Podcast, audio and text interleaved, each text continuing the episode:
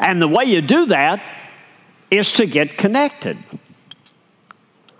And so this morning, my message to you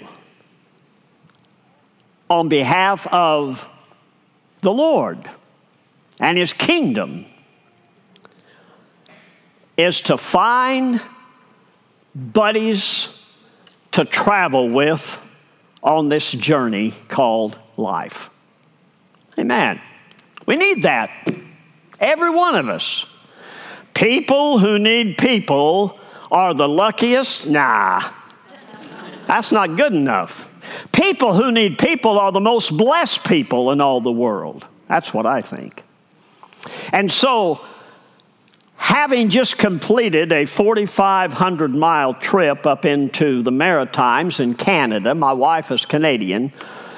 So we went ahead for a week, and then our kids, Bruce and his wife, and my daughter Rhonda, who has never married, they came to Canada and I spoke on a Sunday, and then we all piled in two cars. Rhonda drove, and I drove, and Bruce drove, but he was most of the time the navigator. He had a map, had a, a GPS, and all that stuff, and away we went. 45. Have you ever tried to stay with somebody on a 4,500 mile trip? My daughter led the way. She's got a foot that's about that long and about that big. I, I, it's unbelievable how that girl can drive a car. Never broke the speed limit, understand. But she did drive. and I tried to keep up with her. And on that, I learned a valuable lesson. And that is that all of us in our lives we are desirous to get somewhere. If you're on a journey, a journey has a starting place and it has a destination, right? That's the way it works. And along the way, there are re- uh, oases. Sorry to say rest areas, but I, there are those too, and that's good. But in order to get to where we want to go. And I would say almost everybody in this room, if I'd say, How many of you want to go to heaven? Amen. Absolutely. I don't want to miss it for anything. But in order to get there, you have to get on the right road and you have to have people that can help you get there. You do. It's not a deal. You know, sometimes we say, well, you know, I can do this all on my own, but uh, don't, don't try that because it's not really all that great. Now, let me give you a little scenario here that we can think about. Two people have lived their lives and they decide after so long, they have reached retirement age, and so they're going to retire. So one of them says, You know what I'm going to do? I, am just going to sleep in every day and I'm going to watch TV and sit on the couch and blah, blah, blah, blah, blah. And guess what? Medical science says five years, and we're so happy that you came to honor our precious dead person. That's what happens. But the other guy says, Oh, wait a minute, wait a minute, wait a minute. I've always wanted to write a book. Always have. And I have also wanted to write a book, but one time I sent a message to the Evangel, which is in Springfield, we used to be in Springfield, Missouri, our headquarters. And I thought it was a great sermon, and they wrote me back and they said, This is probably good if somebody preached it, but it's not too good on paper. I'm not going to write a book. They got my uh, they got to me real quick. I understand. They don't think I can write and I don't either now that I think about it. But everybody has to have something that you shoot for in life. And so having just reached the 80 mark, I have decided that I'm probably going to try to stay in the ministry. Isn't that some? Eh, well, you say that takes a lot of nerve for a guy like you. Yeah, I know. I, I've heard myself too. But we need to understand that life has things to offer us, and many people who retire, they don't have anything to do, they don't have any goals in mind, they don't have any life that they can really live, and so they just sit down and die. Now, one man said this Albert Schweitzer. What dies inside a man while he lives is the thing that usually will kill him. Listen to this. And then he goes on and says, It is important and it is for your own good that you understand that living is an immunization against many sicknesses and diseases. How then can we find more meaning for our lives if that's the case? Well, I have a few things that I think I can share with you today. Number one, God has a plan and a path for you to walk on. He does. He has a plan. 1 Peter chapter 2 and verse 21 says, following in his footsteps It's one of the plans that God has for us, the footsteps of Jesus. He says that he set an example for us and suffered before us that we might follow in his footsteps. We have a picture at home of our son and his little guy when Josiah was about two years old. And Bruce and Josiah are walking, it looks like side by side, except Josiah, I saw this whole thing take place, and what was happening was Josiah had heard some water running at a waterfall, and he took off for that like a streak. And my son Bruce is trying to keep up with him, you know.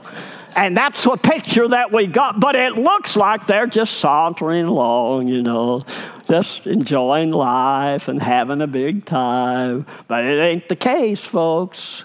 He is trying to catch that kid. I think that one of the things that all of us need to understand is that on this path, God has some fantastic things for us. Now, I've got, I've got so much to cover this morning, so y'all just hang in there with me and we'll go as, as fast as we can and as long as I can breathe, okay? Um, here, in Matthew chapter 4, and uh, I, I think it's uh, about uh, let's see what verse we're going to start with here. Jesus is walking beside the Sea of Galilee in verse 18. And he saw two brothers, Simon and his brother Andrew, Simon called Peter, casting it into the fish, for they were fishermen. And he said, Come follow me, and I'll make you fishers of men. So they left the boat, and they left their nets, and they followed him. Then he went on and saw two other brothers, and that's James and John, the sons of thunder. I like these guys. They're, they had something to live for. You know, one time people said, uh, We don't like what Jesus is saying. We don't like what he's doing. And they began to kind of rebel against him and so on. And James and John, they got all shook up and they said, Jesus, why don't you just call fire down from heaven and burn them up? Boy, they had purpose in life, didn't they? Well, a lot of times in our enthusiasm, we can have that same feeling. But the thing I want to zero in on in this text is this Follow me, and I will make you. I will perform in you. I will mold you. I will use you. I will change you. Huh? That good? You know what? Becoming what Jesus wants you to be is a process. Process. You know, you come, you, you can say the sinner's prayer, you can accept Christ as Savior, but if you don't follow through on that, you're going to have a problem. Because nobody Nobody in this room is called to do this all on their own and by themselves. That's not the way God's economy works. That's not the way He works. And so, what you have to do is get out of yourself and, and, and do something that will help you understand the plan and the purpose that God has for your life.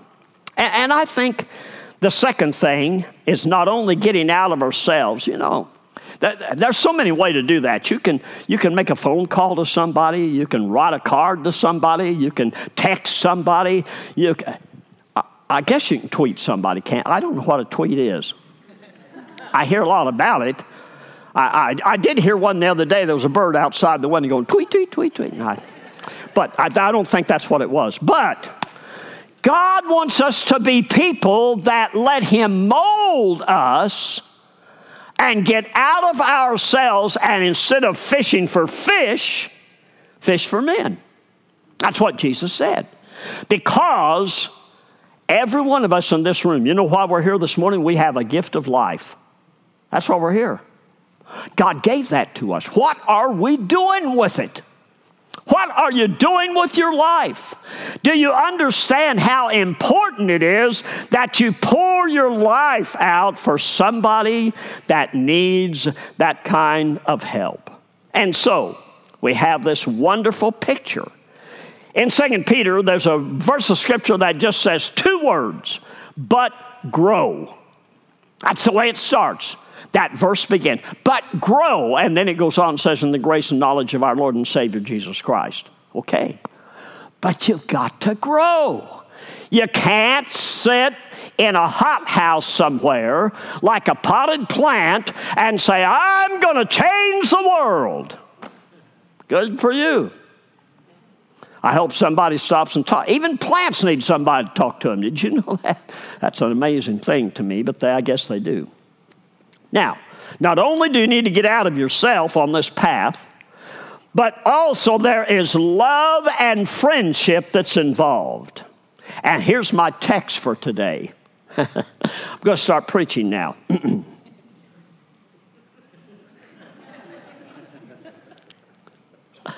here's what it says. It's found in Proverbs 18 24. And you'll see it. A man that hath friends must show himself friendly. And there is a friend that sticketh closer than a brother. I had two brothers. My brother Larry, just 18 months younger than me. My brother Sammy, 14 years younger than me.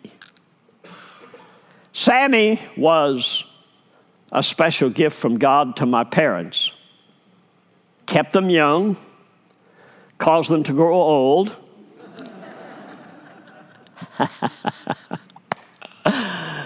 but I have buried both of my brothers.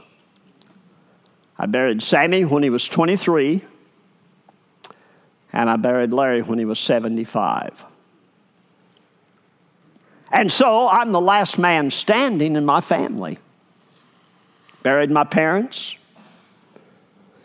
And I've had all their funerals, and it makes me aware of how important it is that I have a friend that is closer than a brother. Because what happens is, you could come to the place in life where, as far as bloodline is concerned, you don't have a brother. But I have a lot of brothers. I've got brothers in this room. If I started naming them, I'd get in trouble. So I'm not going to. But people that I have had a part in their finding this road that leads to the destiny that we want to find. What a privilege to put your arm around somebody and say, You're my brother. My brother. I need you. I depend on you. I count it a privilege to know you. And friendship is such a marvelous thing. Now, there, there are different levels of relationships. There are companions, and there are friends. Now, what's a companion? A companion is one who accompanies another. That's a companion. that, that they're there, and you know, so on and so forth. There are those that just nod at us. How you doing? Good. Um, there are those that we know their face, but we don't know their name. Now that's really getting close, isn't it? Hey, what you call it? Um, um, how, how's it going? That, that's not good. There are people who wave at us. I've got a new family and just moved onto the court, and I've been watching the dad and his little boy mow the lawn. The dad's pushing the lawnmower like this, the little guy's walking right in front of him, and it's got a bar down lower, and he's got his hands up on that bar, and they're mowing together. That's cool. But you know what? I told Betty yesterday, we've got to stop and find out who those people are because we're always going. How many have got friends like that or companions? The people that you know, you know, uh, you think you know, you hope you know, hope they know you, maybe. I, I remember when my kids were in school, I, I, was at a PTA meeting, okay? And the hall was just full of people. And I'm talking to my son's track coach. And all of a sudden, over a thousand heads, I hear this voice Praise God, Pastor Johnny! I thought, what in the world? And then I saw him. Now, that guy felt close to me to address me as his pastor in front of everybody. or I was down at Marsh's one day shopping, and a fellow had just come from Michigan and started coming to Lakeview Church, and, and I had met this guy a few uh, months earlier at a camp I preached in, in uh, Michigan at Fajola Park. And as I was talking with this guy, I found out he was a Baptist minister, and then he got into a spirit filled situation, and the Lord baptized him in the Holy Spirit, and he came to our church when they moved here. And so I'm shopping, and about four aisles over, I hear this voice Pastor Johnny! holds up a bottle of ketchup. I can't buy a bottle of ketchup without thanking God for the blood of Jesus.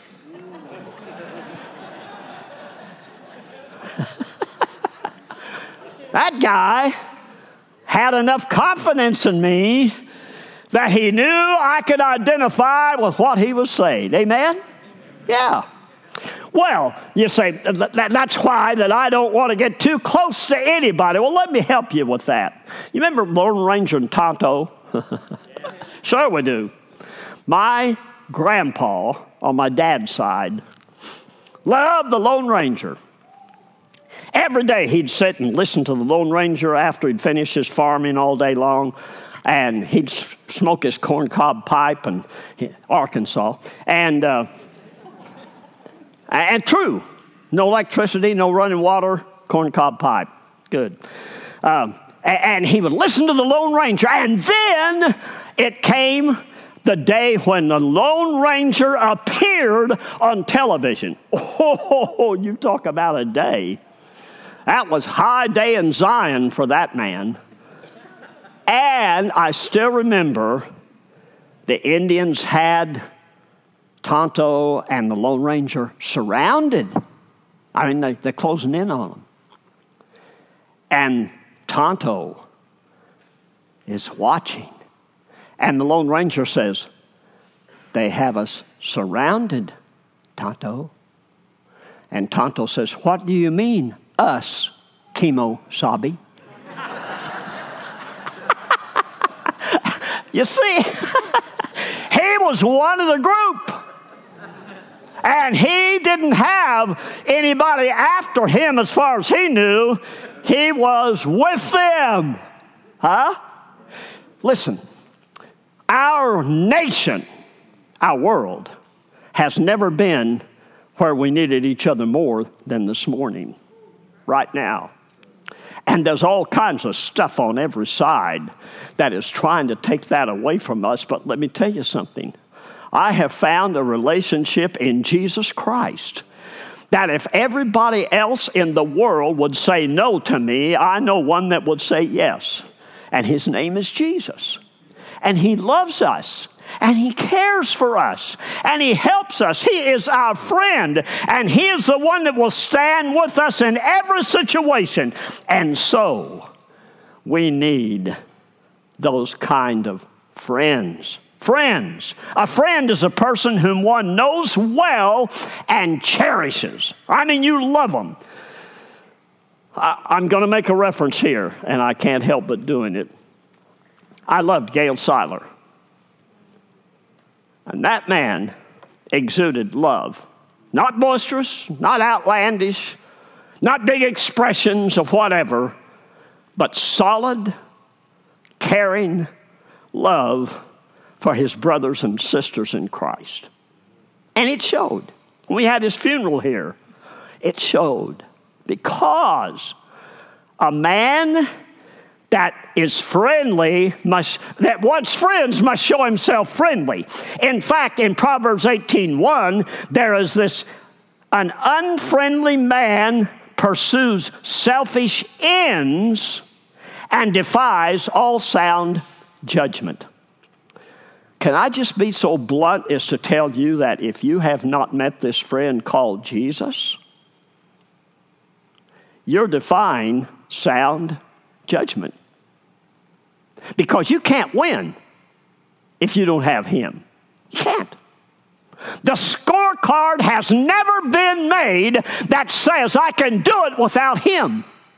Never. For the Bible says, In Him we live, in Him we move, in Him we have our being. That's it. That's where we are. We need Him. And there's something that happens when you release that power. There is power that is released. Let, let me just share something else with you here. I think that all of us one day will stand before God. I believe that. In fact, the Bible backs it up. Romans chapter 14 talks about the judgment seat of Christ, where every tongue will confess God. Will confess. Every knee shall bow, every tongue shall confess. And I got to thinking, what do, you, what do you do when you're just daydreaming? What do you think about? Uh, I hope Luck's arm is strong enough to get the ball down the field today. Okay, okay. Well, I hope the Cubbies can beat Milwaukee and maybe wrap this thing up. I hope, I wish, uh, mm, I don't know. Well, let me tell you something. Here's what I was thinking. When I stand before God, I doubt seriously if God will ask what kind of car I drove. But I do think He may ask me what I did to help people out that didn't have a car. God won't ask the square footage of my home, but He'll ask me how many people I welcomed into my home. He won't ask me about the clothes I had in my closet, but he may ask me how many I shared with somebody else that didn't have any. He won't ask me what my highest salary was, but he will ask me if I compromised my character to get it. He won't ask me what my job title was, but he'll ask me if I performed it to the best of my ability. He won't ask me what neighborhood I live, but how many neighbors did I treat with love and respect? How many did I care about? Your pastor's mom lived down at the end of the court where he grew up, and I lived on that court. And as he has said before, he spent about as much time at my house as he did his, and vice versa. Our kids. But when she had had a stroke and could not talk and verbalize her feelings. Our phone would ring, and she knew how to communicate with us. And we would go and pray with her and for her. I want to tell you something. If you want to feel good, Get out of yourself. Find somebody that needs that kind of help and go after them with everything you have. You know, you can, you can have friends that will build you up and friends that will tear you down. We had devotion time this morning. These precious people in this church, they always pray when, when the I guess when the guest comes, or maybe it's just me. They, they know I need it worse than anybody else, so they get. But we, we, we got together and we prayed, and one of our brothers shared how important it is that we understand that iron sharpens iron, huh? It does. And that we need people that will help us and build us up. I, you've got a guy in this church, Bob Shaw. You know Bob, if you know any, uh, probably anybody, you know Bob Shaw.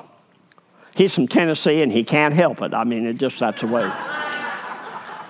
I'm from Arkansas, yes, and it's great. But uh, Bob's the only guy I know that first time I ever said to him, "How you doing?" He said, "Worse." what do you do with that? Uh, uh, good, Bob. Hope you get worser.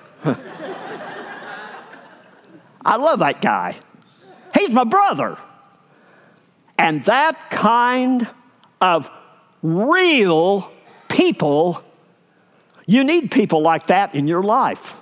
Because there's enough negativism to go around and bury you.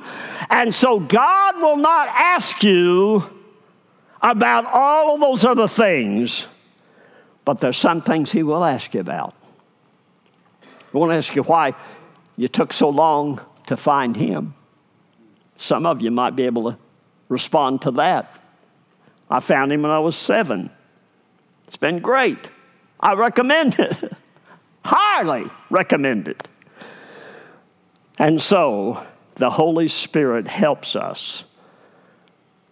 And God won't ask us a lot of that stuff. An unfriendly man defies all sound judgment. Now, power is released in relationships that you cannot get otherwise. You can't. Wisdom is provided in relationships. Strength is increased in relationship. We just had to change doctors. Doctor I had is he's not quite as old as I am, but he's getting there. And I got to where I thought, you know, maybe he doesn't know what's going on. Knowing myself as well as I do. so we got another doctor. Not only is another doctor but it's a woman. I have a doctor that's a woman.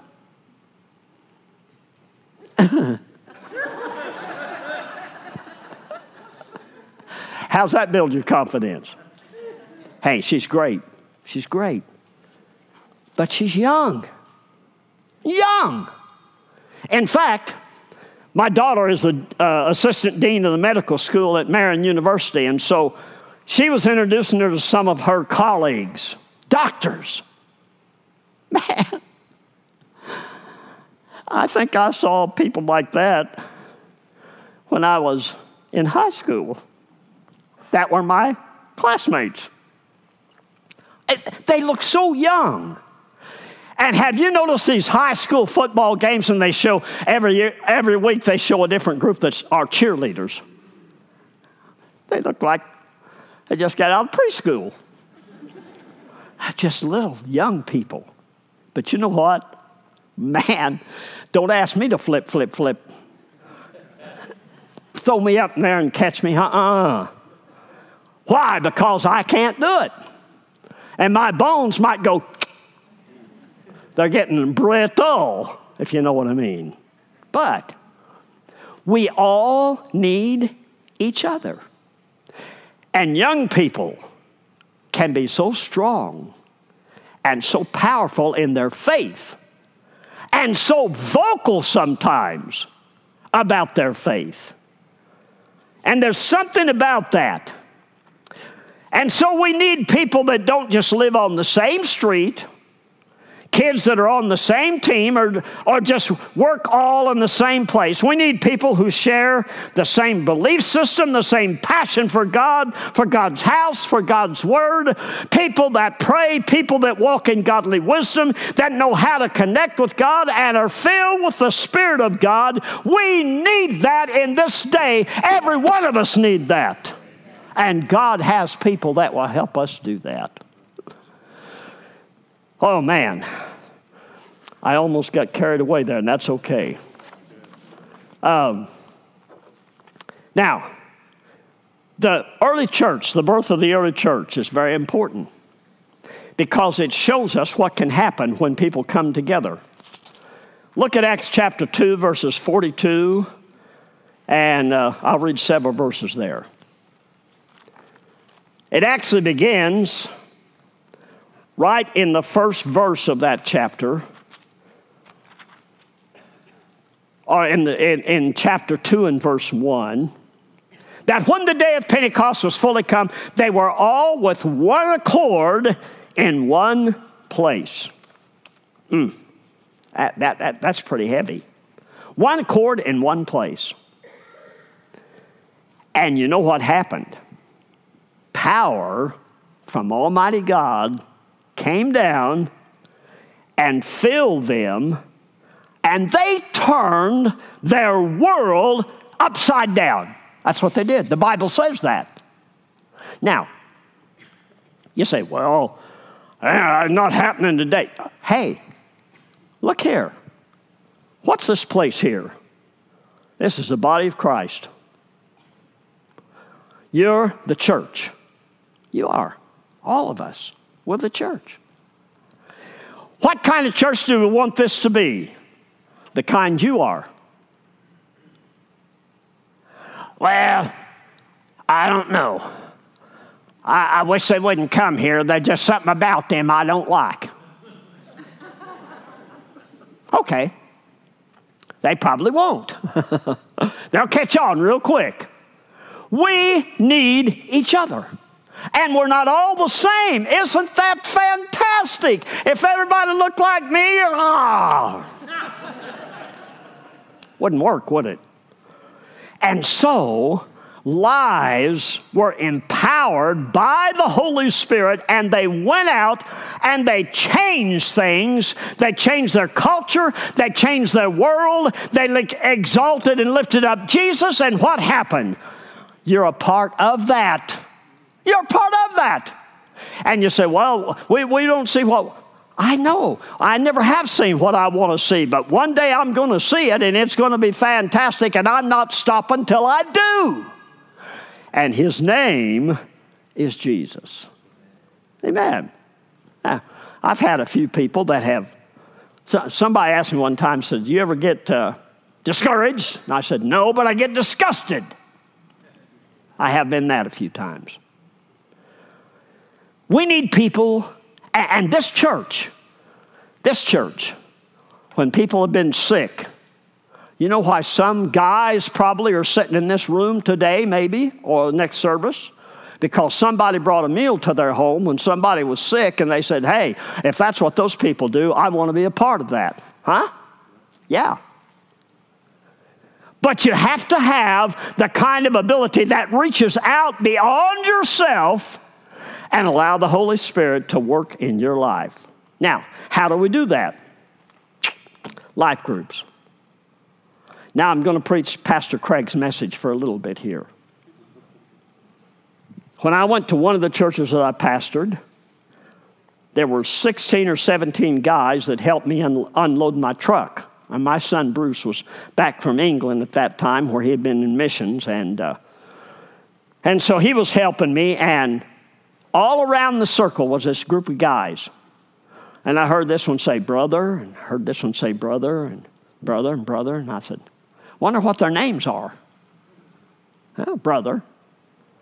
And, and I found out the pastor before me had a tough time with names. And so he'd say, how you doing, brother? How you doing, sister? He didn't know anybody's name in that church, I don't think, very many. And I said, Hold the phone, stop, time out. I want everybody to tell me your name. They started around the circle, and you couldn't believe it. Some of those guys uh, in this part of the circle had no idea that this guy over here was named Bob and this guy was named Jim. Didn't know that. All of a sudden, the lights came on. Well, that's my brother Jim. That's, hey, now, brother and sister, that's not bad. That, that's a way to identify with each other. That's good. We need that. We need, we probably need more of that, you know. But get acquainted with somebody to where you know, for heaven's sakes, who they are. I mean, you know, get that name inside of your mind and your tongue so you can say something to them. Let me wind this up. Guideposts for living. The power, the completeness of all this. William Ward gave 12 guideposts for living. I want you to listen to them real close. I will do more than belong, I will participate. I'll do more than believe, I'll practice. I will do more than care, I will help. I will do more than be fair, I will be kind. I will do more than care, I will help. I think I've been there. I will do more than forgive, I will forget. I'll do more than dream, I'll work. I'll do more than teach, I'll inspire. I'll do more than earn, I will enrich. I will do more than give, I will serve. I'll do more than live, I will grow. I'll do more than be friendly, I will befriend. I will do more than be a citizen, I'll be a patriot. You can get connected today. You can. I'm not going to ask for a show of hands how many of you belong to groups. I've had life groups in churches where I've been. They are invaluable. Invaluable. Well, you don't know my schedule. Let me tell you something. You've got 168 hours in every week, and you spend one and a half, maybe, in this place once a week getting ready for ever and ever. Huh? Is there something wrong with that picture? Yes, sir. You need the kind of relationship that can go on and on, not just on Sunday, not just sitting in the pew, saying, how you doing? Nice to see you. Uh, have a good day. Uh, God bless you. I hope we win the game. Uh, how's your golf going? No. We need people that we can relate to that are a part of our lives. We need that. And so this morning, I pray that the Holy Spirit will just speak to your heart in such a powerful way that you will get connected. Because there'll be a time when you'll need somebody. And if you don't have anybody, I know there's a friend that's closer than a brother, and that's good. But he wants you to be a friend to somebody that doesn't have a brother. Amen? Father, you're awesome. You're a powerful God. You're wonderful. And you care for us. And we thank you for that so much. And I pray, Holy Spirit, that you will just come in the quietness of this moment and speak to our hearts.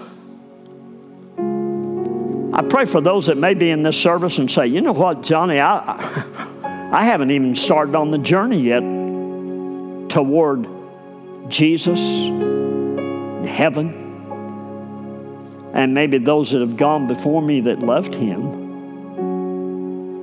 Man, I need that. I know I need that. And this morning, God has spoken to my heart And while our heads are bowed and our eyes are closed, you just lift a hand and say, Johnny, pray for me. I, I, I need that in my life. I need that relationship with Him. Anybody, anybody. God bless you. Yes, yes, yes. How many others this morning? Just honest, sincere hearts. God bless you. Yes, I see that hand in the balcony there. Thank you. Thank you, Jesus. Now, Lord, all of us in this room, help us to understand the marvelous working of the Holy Spirit and what He can do in our lives through us and with us. And I pray, oh God, that you'll touch us today as, as never before. And let us experience that marvelous love that caused you to leave all the splendor of glory and come to this earth and die on a cross for us. And then to choose men like Peter and Andrew and James and John even Judas that betrayed you. Oh, Lord, how that must have hurt. And of course it hurt because you sweat drops of blood in the garden, praying, praying, praying that somehow this cup might pass from you. But nevertheless, you said, Not my will, but thine be done. We want to say that this morning to you, Lord. So bless these that have lifted their hands. Some strong, stalwart guys.